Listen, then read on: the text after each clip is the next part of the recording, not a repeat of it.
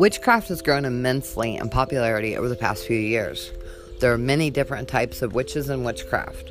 It can be overwhelming trying to understand all of it. So each week on The Basic Witch, we'll be talking about the basics of witchcraft.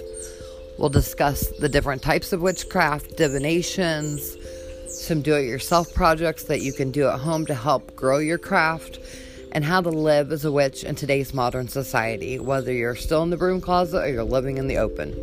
So tune in each week as we discuss all these topics. You can also send topic requests to thebasicwitch2020 at gmail.com.